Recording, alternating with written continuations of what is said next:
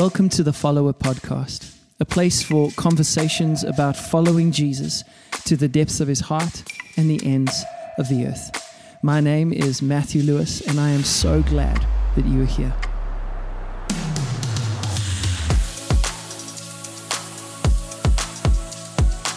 Hello, everybody. Welcome back to the Follower Podcast. Uh, been a little while since I've been in your ears. Some of you may know that I've been traveling. I was in America for three weeks and then over in London for a week. And then the last three weeks, I've been in a place called Waverley Abbey, just outside of town, called Farnham here in England, and having a great time here, living a monastic life uh, with the Seed community uh, and some of the guys from 24 7 Prayer. But um, as I was traveling, I was meeting different people and one or two of those people, I just thought, man, I'd love to get these guys on the Follower podcast because uh, mostly because of the connection I felt that happened at the time when we met, but also because of the story they carry and the message that God was kind of stirring in their heart. And one of those people was a guy called Alan Frow. And Alan is uh, joining us on the podcast today. Alan, welcome to the Follower podcast. Thanks so much, Matthew. Great to be on your uh, podcast and fantastic to reconnect with you after meeting you in LA. Yeah, so we met in California. We had a common friend, uh, Ben Nobbs, and man, we just went through and, and connected a bit and just prayed together. And Alan, I don't know how you remember that space, but for me, it just felt like such a thin place. Felt like such a time when there was a real presence of the Lord and a real kind of yeah, it was, it was just beautiful, man. And and after that, as while we were praying, I just really had a sense that the Lord was saying, just lean in this direction.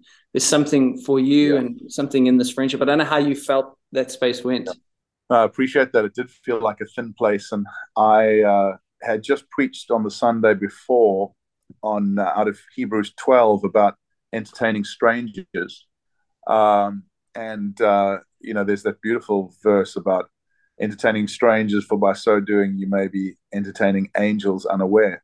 So we started this uh, campaign for the fall called 500 Tables, and uh, it was really calling our church to 500 moments of hospitality to strangers, and just trusting that God's God's kingdom would would break in, heaven would draw near.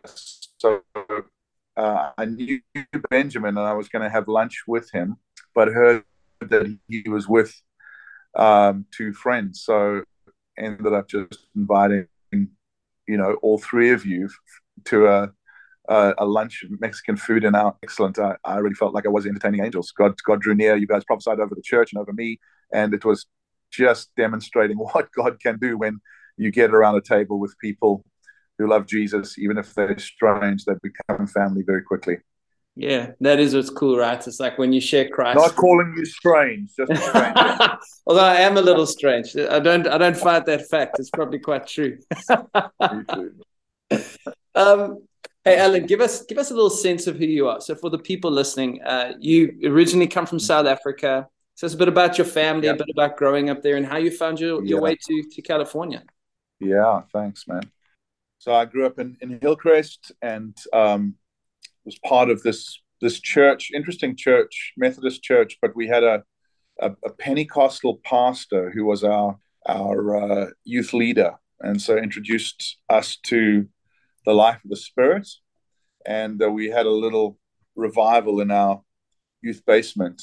Um, met my my wife through that. She was at the same high school as I was, um, and yeah, I mean, just an amazing, amazing youth group to to grow up in. And I left after school um, to join Youth for Christ uh, for a year, and I traveled around during that time and actually went to the states. When I was in the states, we did a five-state um, tour in um, in five weeks, and um, I I felt the Lord speak quite clearly to me about uh, living one day in California. So I came home and said to Renelle, who I would then marry, man, if we get married, just know that you're going to live in California.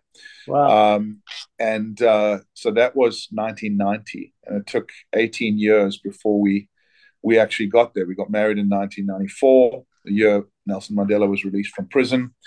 Um, we both became teachers. Um, I, I, got involved in a little Christian record company in Kloof called Sarepta Music. Oh wow, yeah. And we, we, we found ourselves distributing all of the British worship stuff, um, Martin Smith, Matt Redman, that sort of stuff. And so grew a relationship with those guys and then ended up being signed to that record company and signed to Survivor Records, where we uh, we began writing and recording original worship stuff and, and then touring in England, etc. So yeah, that that was that was something of our, our earlier sort of ministry life. Uh, then moved on to pastor a church. We were at a church in Hillcrest called uh, Hillside Church. You might know it. Yes, I do. Um, and uh, and I was there for seven years on staff, um, and then uh, moved up to Johannesburg where we were on staff at a larger church called uh, Bryanston New Covenant for a couple of years, and then went to to lead a church for five years.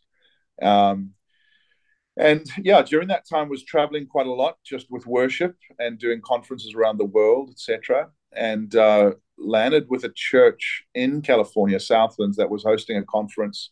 And the pastor there, who's also South African, said to me, "Man, would you be open to uh, handing over your church and coming and joining us?" And that was kind of a bolt out of the blue, but something resonated just because we knew that there was a long-term California call. So we took two years to discern whether that was from God or not, and, and felt it was, and so handed over our church end of 2007 and moved here, landed here. So we've been here ever since.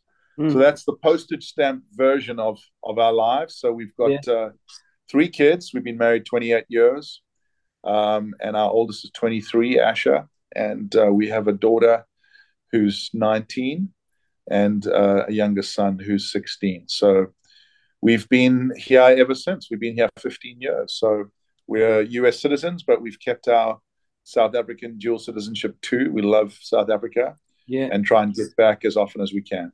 Man, a, a lot. Uh, well, there's a lot to unpack there for another conversation another day. I'd love to uh, hear more about your band and gallivanting around the, the world. Yeah. Sounds fascinating. Yeah. Yeah. But uh, one one of the things you said was that uh, for you there was like a saving faith at 13, but this revelation yeah. of lordship at 16. Yeah. I just felt that was interesting and wanted to pull a little bit on that string there. Yeah, yeah, yeah. I was a, a pretty rebellious sort of PK. My dad was always in uh, in business, but he was a, a pastor in the church too, and um, around age 13, I just was not interested in going to church. I asked if I could stop going to church. I was playing rugby on a Sunday and really wanted to hang out with my friends. And my dad was interesting. He's a wise guy, and he just said, "No, while you're under my roof, you will come to church.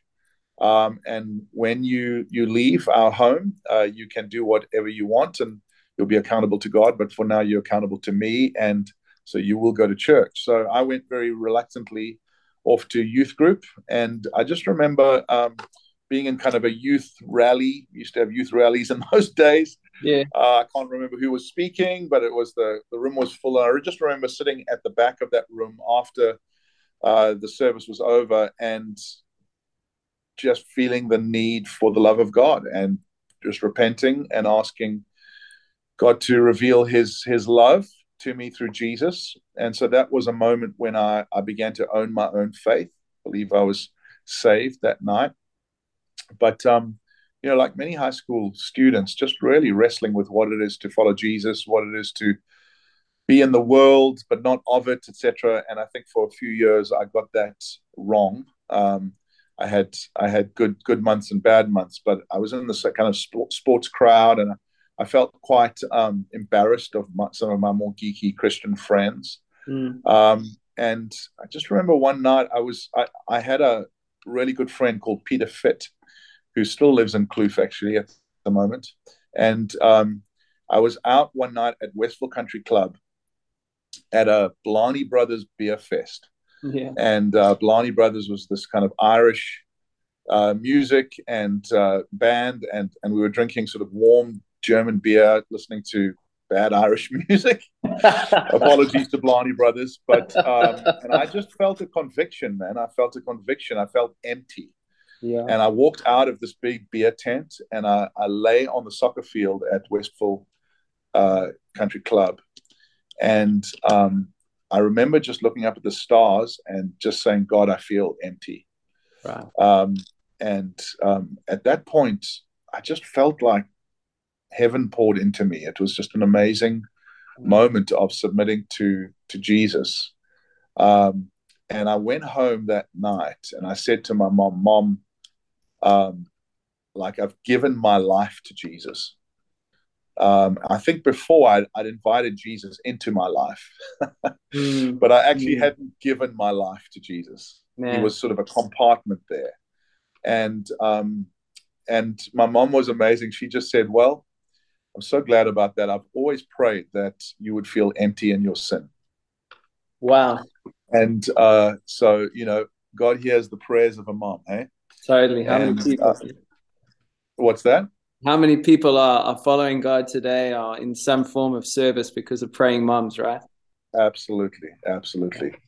We're so thankful. And what was fascinating is is she waited until that time to tell me about a dream that she'd had when she was pregnant with me. She nearly bled to death um, giving birth to me. I'm a pretty big guy, and I was a big baby.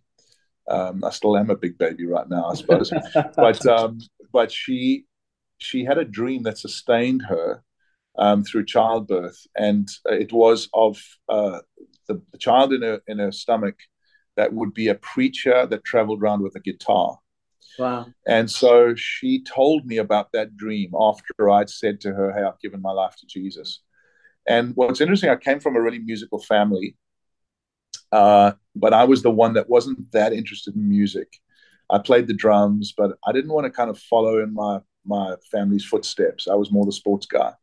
But actually, from that time, I just developed a passion for worship and for playing the guitar. My dad taught me some chords. I started writing songs, and uh, worship just beca- became very much my my uh, happy place. Mm. Um, but actually, my mom really, really waited until she'd seen me submit to Jesus' lordship before she told me that. So, yeah, that was a that was an amazing moment that night.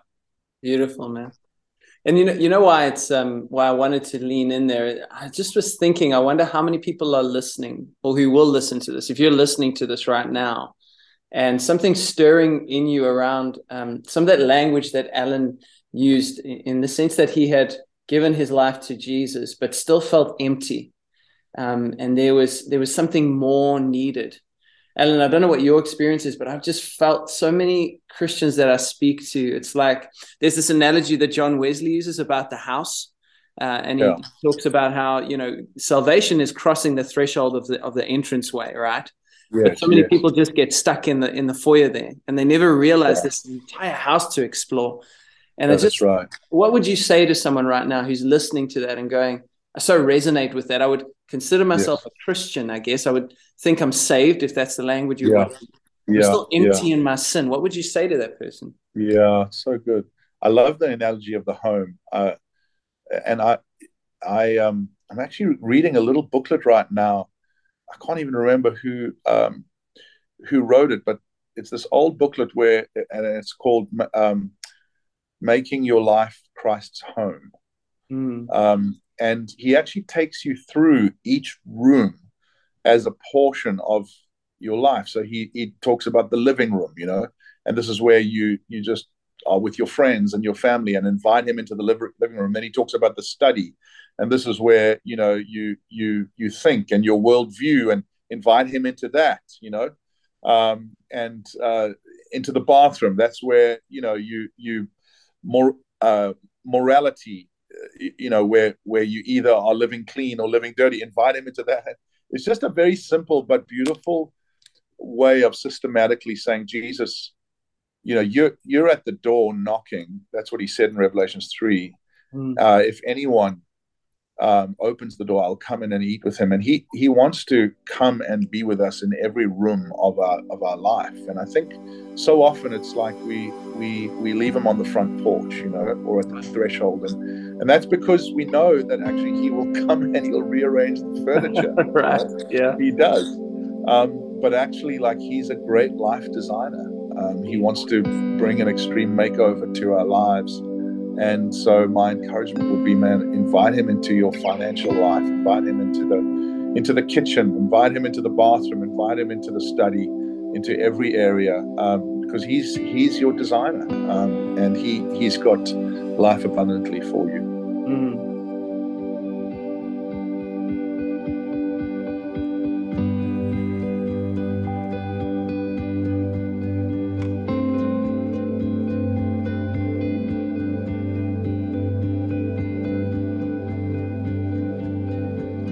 Think at this point, you know, I'd, I'd love to move from that thought um, to your book, and and the reason is because a lot of the time we can say something like that, you know, and and often in ministry we say these things like invite the Lord in, and then yeah. I find sometimes I sit with people and they go, yes, but how?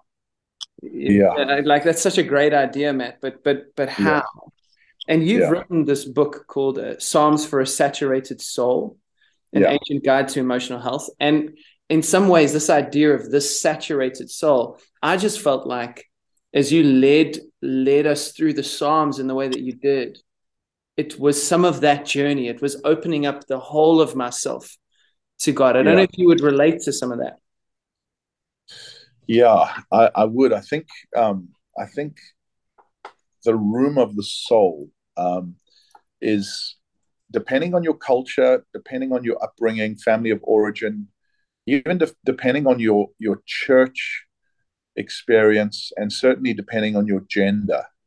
Um, it's one of the last aspects that uh, last rooms that we we open up to to Jesus so often, um, because it's it's it's the place of our emotions, um, and we we're not sure whether God is interested um, in our emotions. I think often um, in cultures or in uh, church backgrounds that are not emotional, that are more about doctrinal truth, um, that we, we, we're not sure whether God is interested in our emotions. So we tend to have that closed off. And we, we will tend actually to go to a counselor more quickly than we'll actually go to God with our souls. Interesting. And I, I'm actually all for counselors, uh, especially if they they love Jesus. Uh, I go to one every month. Uh, I'm not against that, but but I think that we don't realize that God gave us the Psalms to show us how interested He is in soul health, emotional mm-hmm. health, mm-hmm. Um, and and I think probably uh, the church has only begun to awaken to that in the last decade or so. Of course, there's been some aspects of the church over the centuries that has been very healthy in this area, but the evangelical church in particular, and even the charismatic Pentecostal uh, disciplines, often haven't known what to do with emotions and the soul. And um, Martin Luther talked about the Psalms as not just the songbook of the people of God, but actually uh, the emotional health book of uh, of the people of God. And he, he says it, they show the intricate anatomy of the soul because there we find every range of emotion. And mm. so God dignifies our range of emotions and actually promises that he will restore our souls. So God doesn't just save us in our spirits, um, he he restores our souls, and that's good news. Mm. Very good. Really, really good. And it's, you know, I think what I like about the Psalms particularly is how honest they are. I think sometimes yeah. people from the outside looking in, they have this perception of the Bible that it's so it's quite surgical and it's quite static, almost like a two-dimensional yeah. thing. You know, there's that even yeah. that phrase of basic instructions before leaving Earth. And I get the sentiment, but it's it's just so static in its nature. Right. Whereas right. I think uh, what you're talking about, and even here, some of your language, you talk about how um, the Psalms don't offer us simple formulas, uh, but they yeah. give us language of formation and permission to be in flux while simultaneously yeah. pointing us to the Creator. Uh, talk to right. us a little bit about that, not just simple formulas, yeah. but this influx. Yeah. You know, I think we are creatures that are impatient and we want shortcuts and quick fixes. That's why we love, you know, airport airport life coach books that are, you know, 10 steps to happiness or five steps to emotional fulfillment, etc. And you know, the Psalms don't give us that. Um, they they are not formulaic. Um, they they give us um, a vocabulary of the emotions um, they give us a glimpse into other people of faith, how they process their souls. Um, but actually, often the Psalms don't put like a a neat they don't tie a neat bow on people's life situations. Right. Uh, they're full of hope, but they show a God that is compassionate, a God that is near to the brokenhearted, um, and a God who who cares. Um, and so they offer really a redemptive hope. And I I uh, remember about ten years ago, maybe even more, maybe fifteen, reading um, a book by Martyn Lloyd-Jones called Spiritual Depression. And Martyn Lloyd-Jones was a medical doctor, but he became really one of the greatest preachers of the 20th century in England. And um, he wrote this book that was really diagnosing um, the problems of the soul, mm. but but but giving a, a spiritual remedy to them. And he particularly he particularly delved into Psalm 42 as as a remedy. And I I started to see now this is not a formula, but it's it, it does actually it, it's it's almost like a like a like a trellis to a vine. It it it offers some form um, to the processing of our souls, so that we're not just left with our bundle of emotions. We we're actually able to to process them in a in a reasonable way before God. And so I began to to teach that. I I, I realized like in the churches that I I was involved with, a church that we led, but churches in our network, there was often a real emotional unhealth. Um, it's not that people were like outright immoral or they were backslidden. Um, they were actually often, I would find leaders, especially that loved Jesus and loved God's people, but that just had an absence of joy, uh, mm. had an absence of peace. They were living with real anxiety. They were living with bitterness. Um, they were living with, I would just say, joylessness. And I, I detected that in my own life too. Um, and, you know, living with this horrible tension of formal ministry responsibility, but really a, a lack of spiritual reality. And you know that that tension can can kill you um, mm. because you end up faking it and you end up playing games and and there's just not a reality. So I started teaching on on the Psalms as a great remedy for emotional unhealth. Um, and then, you know, started to stumble over books by a guy called uh, Pete Scazzero, uh, emo- emotional healthy, emotionally healthy spirituality. And in it, he says that, you know, we we will never be spiritually healthy if we don't attend to our emotional unhealth.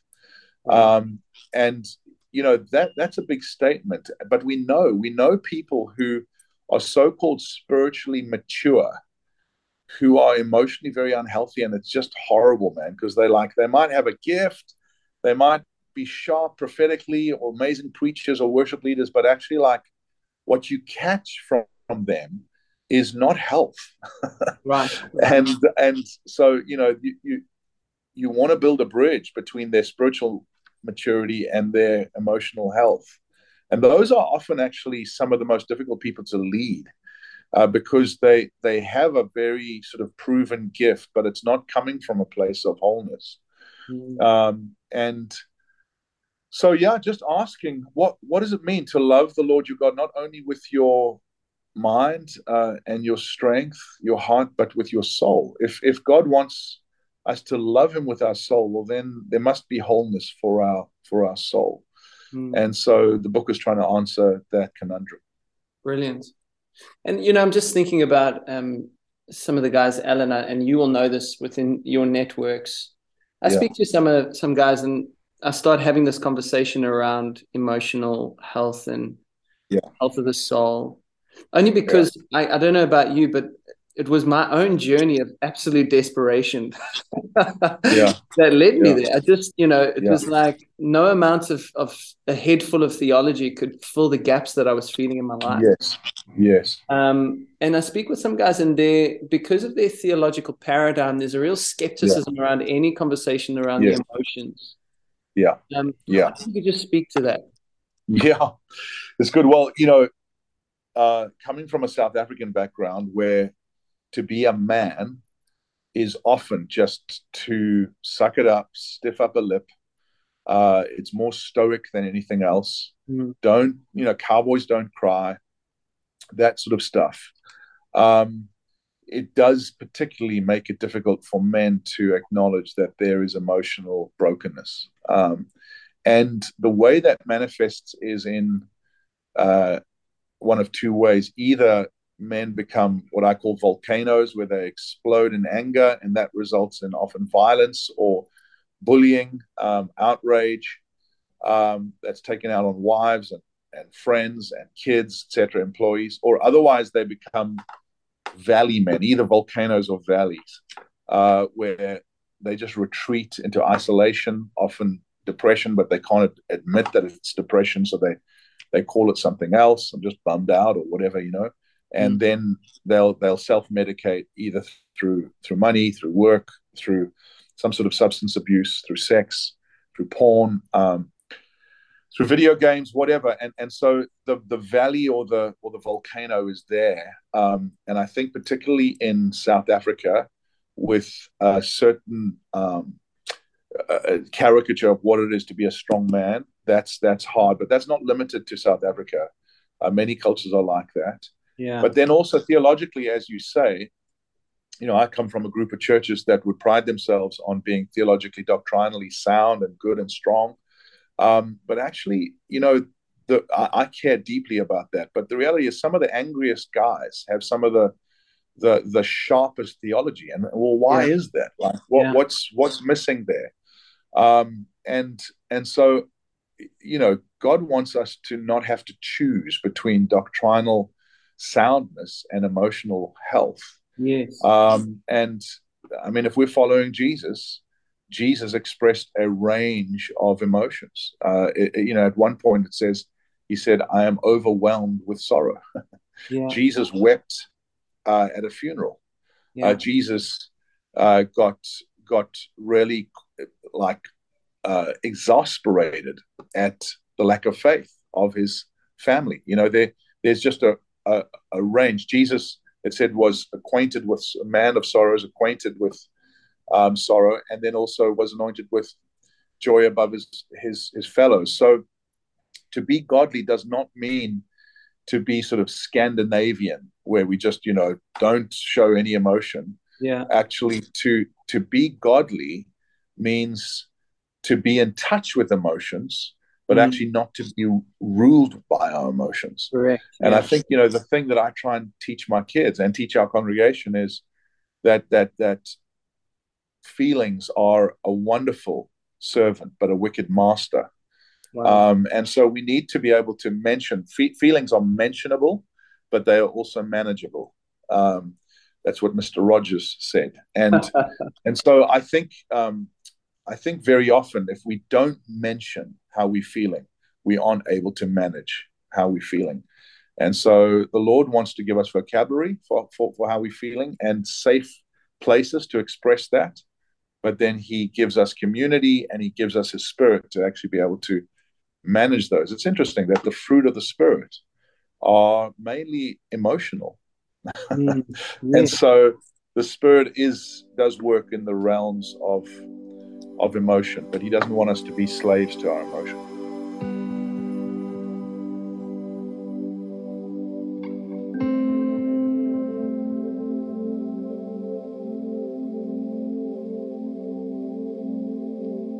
and there's such an important distinction that you've drawn there. I think yeah. it's it's right to put up the cautionary, which is to say that that embracing our emotions doesn't mean we're ruled yeah. by our emotions, but it but it yeah. is a place where we meet God. You know, we right. can only we right. must meet God where we are, not where we pretend. I think sometimes under the the banner of faith, sometimes uh, they, we can slip into denial right? right? And so it's like, how are you feeling now? I'm awesome, and I'm, I'm just facing it. But in reality, there's just a denial that actually we, we remove ourselves from the, the ability to meet with Jesus in vulnerable spaces.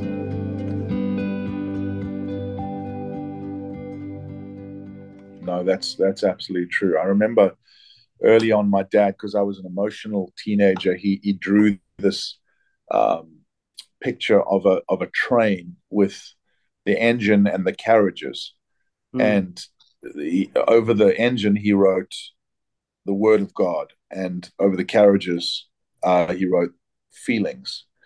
And he just he said, look, your feelings are important, but actually they need to be led by the word of God um, yeah. because your feelings are fickle, but the word of God is stable.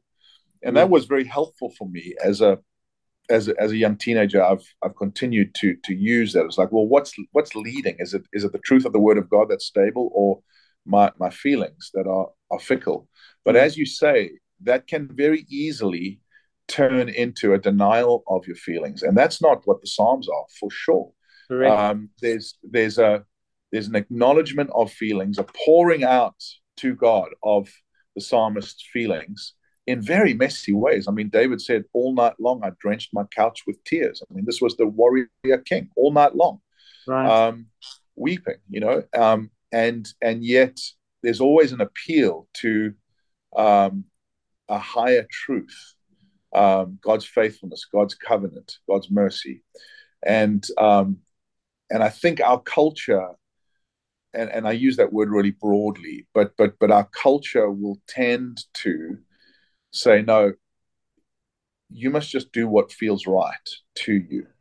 Um, and don't fake it, you know, just just just be yourself. You be you. Um, and and that's actually a corruption of of the biblical idea of of feelings, which is actually to say acknowledge how you feel. Right. Very often your feelings will be leading you in the right way, but sometimes they'll be leading you in the wrong way. Yeah. And so bring your feelings um, into submission to God's word. Um, don't deny them and use God's word as the plumb line for actually uh, is what I'm feeling right or is what I'm feeling uh, wrong. Right. And I think that's that's that's so so vital that we don't use our feelings just as an excuse to well I was just feeling this way and so I'll I'll act out on that as well. I mean, you know, we we we find we find ourselves in an absolute crisis around gender and sexuality, right? Because people have made an idol of their feelings. Yeah. Um, and I don't want to limit, you know, or reduce this to something simple. It's very complex. If you are feeling very powerfully that this is who I am, or this is who I, I'm attracted to, etc. But our culture has made actually feelings um, concrete and our body plastic. In other words, how we feel about ourselves, we see as the most powerful thing. And so we will change our body determined by our feelings because they are concrete. Whereas the Bible actually says, no, our feelings are not nothing, but they are plastic. And our bodies are concrete. Like our, our, our bodies are what God has given us. Yes. Um, and so the objective truth of our bodies actually is more concrete than our feelings that are malleable and plastic. Yeah. Now, we, we, we're talking about sexual ethics here, but it, it's actually vital that we uh, we come to terms with that because actually our, our, our, culture has told us no, our feelings are, are concrete and our bodies are plastic. Mm. And that's why people are making such massive, massive, permanent decisions based on how they feel at any one time. Mm. And that is dangerous.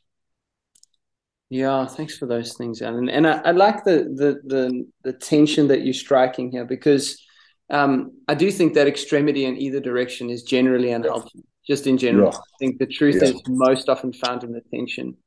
And yes. I think I think what we find is these extreme polars of shutting yeah. down the emotions, becoming right. purely cerebral, right. uh, you know, like the sort of deifying of systematic theology. Not again, not right. that any of that stuff is necessarily bad, like theology yeah. as a map for God is really, really helpful. But yeah. but when it's divorced from the humanness of the individual, unhelpful. Yeah. And then yeah. on the other side of the spectrum, really kind of indulging in a licentiousness and giving ourselves to uh, over emotionalism, and right. again that being unhelpful. But somewhere in the tension, and and I think you know I love this. You, in your book, you use this phrase. You say, um, "Our bloodied knees don't make us freaks." right? Yeah. They don't they don't exempt us from the story. So when we enter into that tension, I think why it's really important to highlight that is because I think on either side of the spectrum, people have felt excluded from the story of God because yes. when they're honest about their internal world, it's paradoxical, it's messy. Right. And I think what I like about how you're framing the Psalms and actual uh, spiritual maturity is saying, well, this is the human story, dude. Like you know, yes. you're, you're not alone in that. There's a rich heritage of people. That's right. Who, That's who, right. Who have bloodied knees. Maybe just talk to that a bit. Yeah, uh, I, I love that that you picked up that in the Psalms. I, I do think the Psalms are sanity to people who feel like freaks. Um, and I, I think that God includes in the Psalms people that like sound like they they're losing their minds mm. um, to actually show us that we are in the company of saints who love God, who sometimes got so low and so dark and so paranoid um, that, I mean, honestly, like you go like David, are you losing your mind? You know, yeah. um, and and that's to dignify us when we feel like gosh, am I the only one that feels this way? You know, so so he he God dignifies us by by putting us in the company of of other other people of faith that that walk through really dark dark times, and I think so often um, people who do suffer from depression, uh, you know, intense anxiety, perhaps bipolar, where there's a a chemical imbalance, etc., or people who um, just feel self-loathing, people who get ad- addicted, people you know j- just people who wrestle with with really deep and and dark feelings can feel like I am the only one. Mm. And uh, and the Psalms are just a wonderful, wonderful reminder because Satan would love to single us out and say, "You're the only one that feels this way." Right. But in the Psalms, we feel a company. Uh, we find a company of of saints that um, that feel pretty extreme things, and then even more importantly, we we find a God of compassion who has deep sympathy um, on us, who's close to the brokenhearted, and that's so powerful. Yeah, absolutely. And I love what you have pointed out again and again in this book is that ultimately the it, it, we are always pointed to the enduring hope uh, yeah. as well. I love that. I love that the start, the Psalms, and really the, the gospel um, meets us right in the middle of our mess. Doesn't shame us for that. Doesn't make us bel- belittled for that. Doesn't exclude us for that. But God is yeah. the God who walks through the crucifixion and walks out the other side in a resurrection. You know. Um, yeah. Yeah. Totally. Yeah. So there is totally. there is hope, and not a superficial. It's not plastic. You know what I mean? It's uh, it's wrestled through hope. Yeah absolutely. Yeah, I mean the the the Hebrew word that I I find in the Psalms that's that's often used. It's it's used in Psalm forty two. Um, is the word uh, downcast, um, and and that word downcast can mean anything from uh, in the Hebrew anything from just feeling a, a little bit melancholic um, to absolute, just intense anxiety, um, and uh, a person who's absolutely distraught. And so it's like God puts his arms very widely around a whole range of people uh, feeling a whole range of emotions saying you know you're not you're not alone I, I, just think it's so wonderful that that god gives such a, a rich vocabulary of the soul in the psalms. So just even mm. even in this particular one, he uses the word downcast. He also uses the word uh, turmoil. He uses the word uh, mourning. He uses the word wounded, um, and and so you know, God, is God of of the emotions, um, and uh, that's because He's the great physician of the soul. Yeah. And so, yeah, man, I think the Psalms are on the bottom shelf for the people of God and even people that are not Christians. They can find in the Psalms a God of compassion that they never knew existed. Beautiful.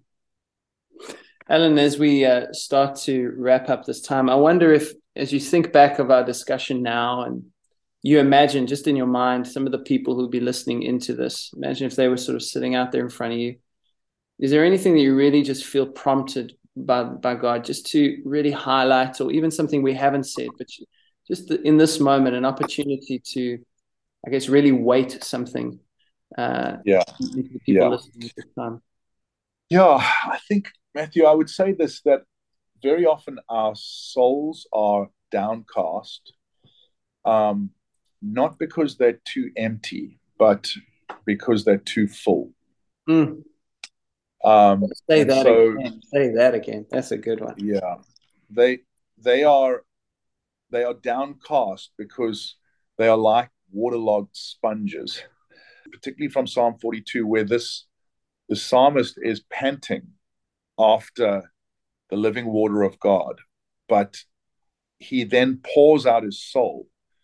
Um, and you go, oh, this guy's not thirsty because he's dry and empty. He's thirsty because he's too full. That's why Wow. he's pouring out his soul Wow. and that's the that's the paradox of the psalm um, is that sometimes we are like a waterlogged sponge that's been Mm. sitting in dirty bathwater that it's like we need actually to be squeezed out before we can be filled again Oh, um, or like someone who um, who swims in a salty ocean and drinks a whole lot of seawater and comes up thirsty it's not that they empty it's that they're full of the wrong stuff wow.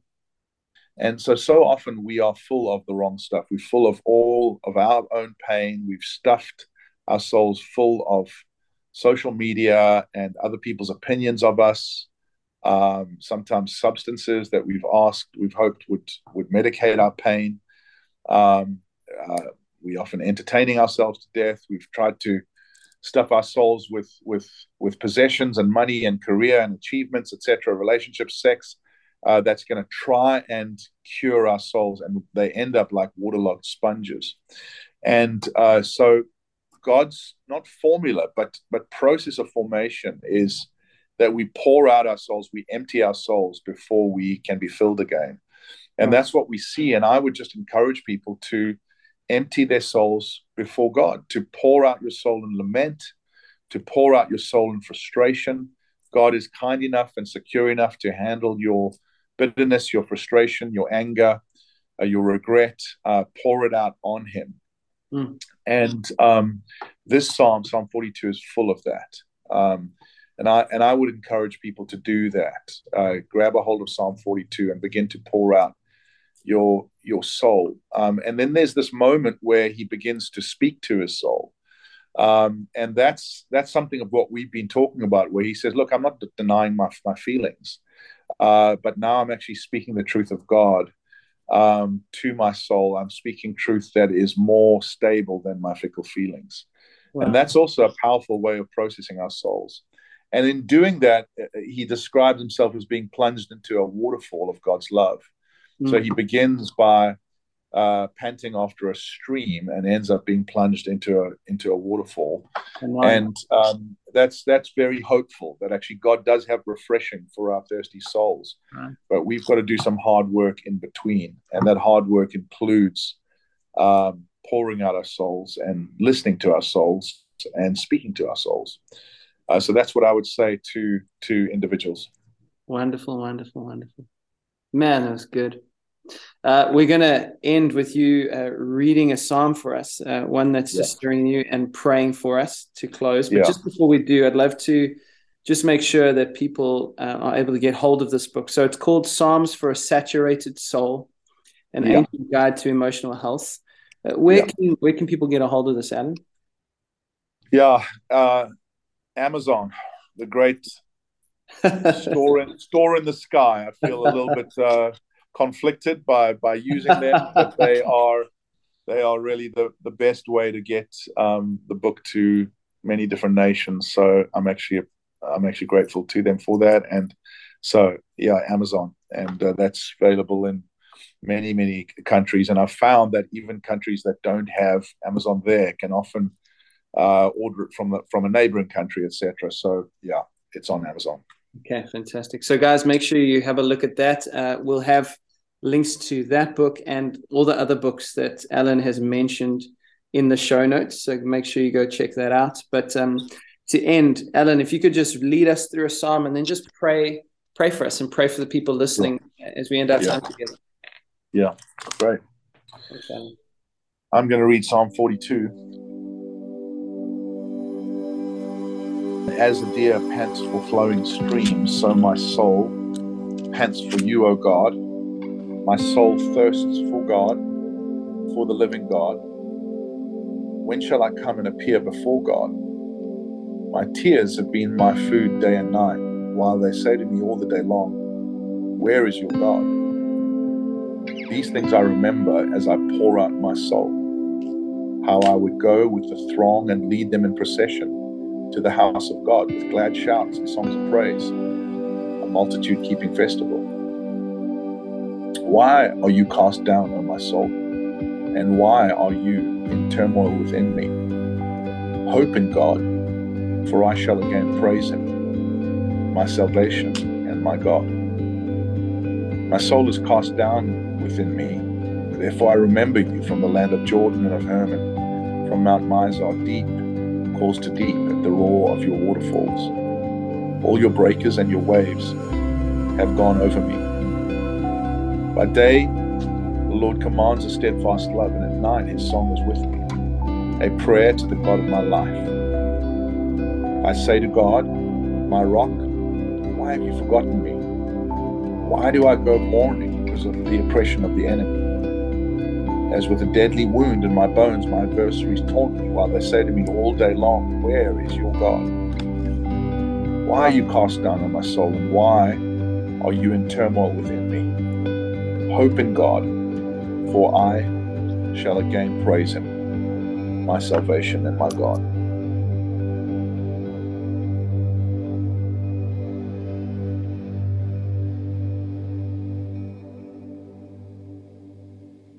Father, we thank you so much that in the Psalms you show that we are in the company of the saints who have seasons of turmoil, of having downcast souls, of feeling deadly wounds in their bones from the words of their enemies.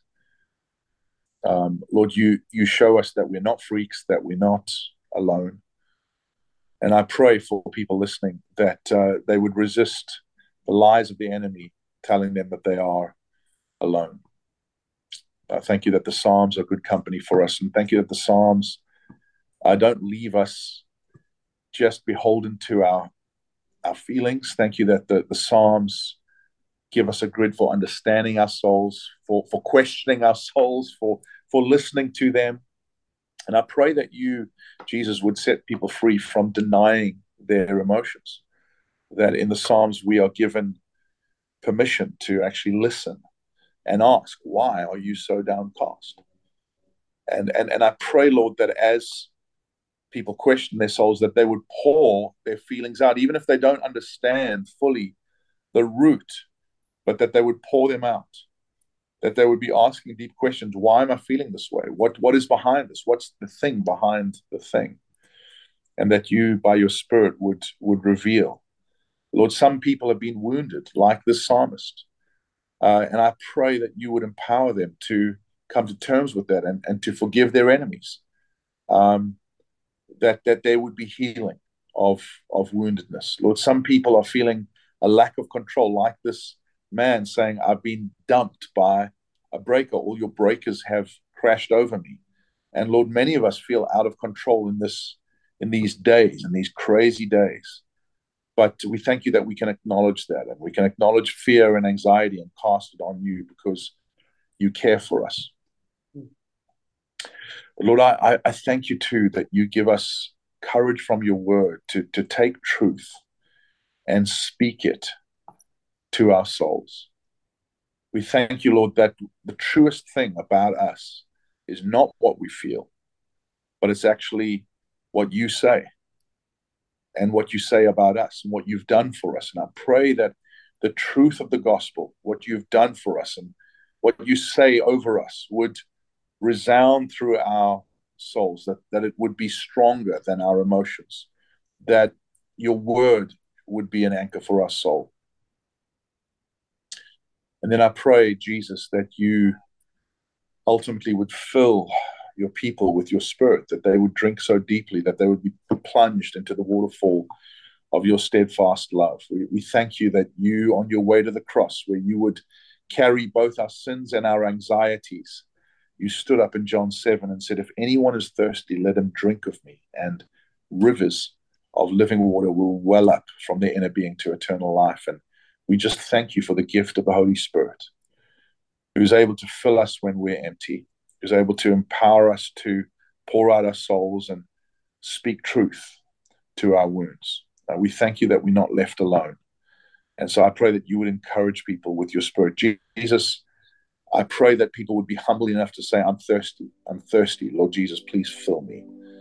Thank you that there is the hope of emotional health for everyone who calls to you, for everyone who drinks of you. In Jesus' name, amen.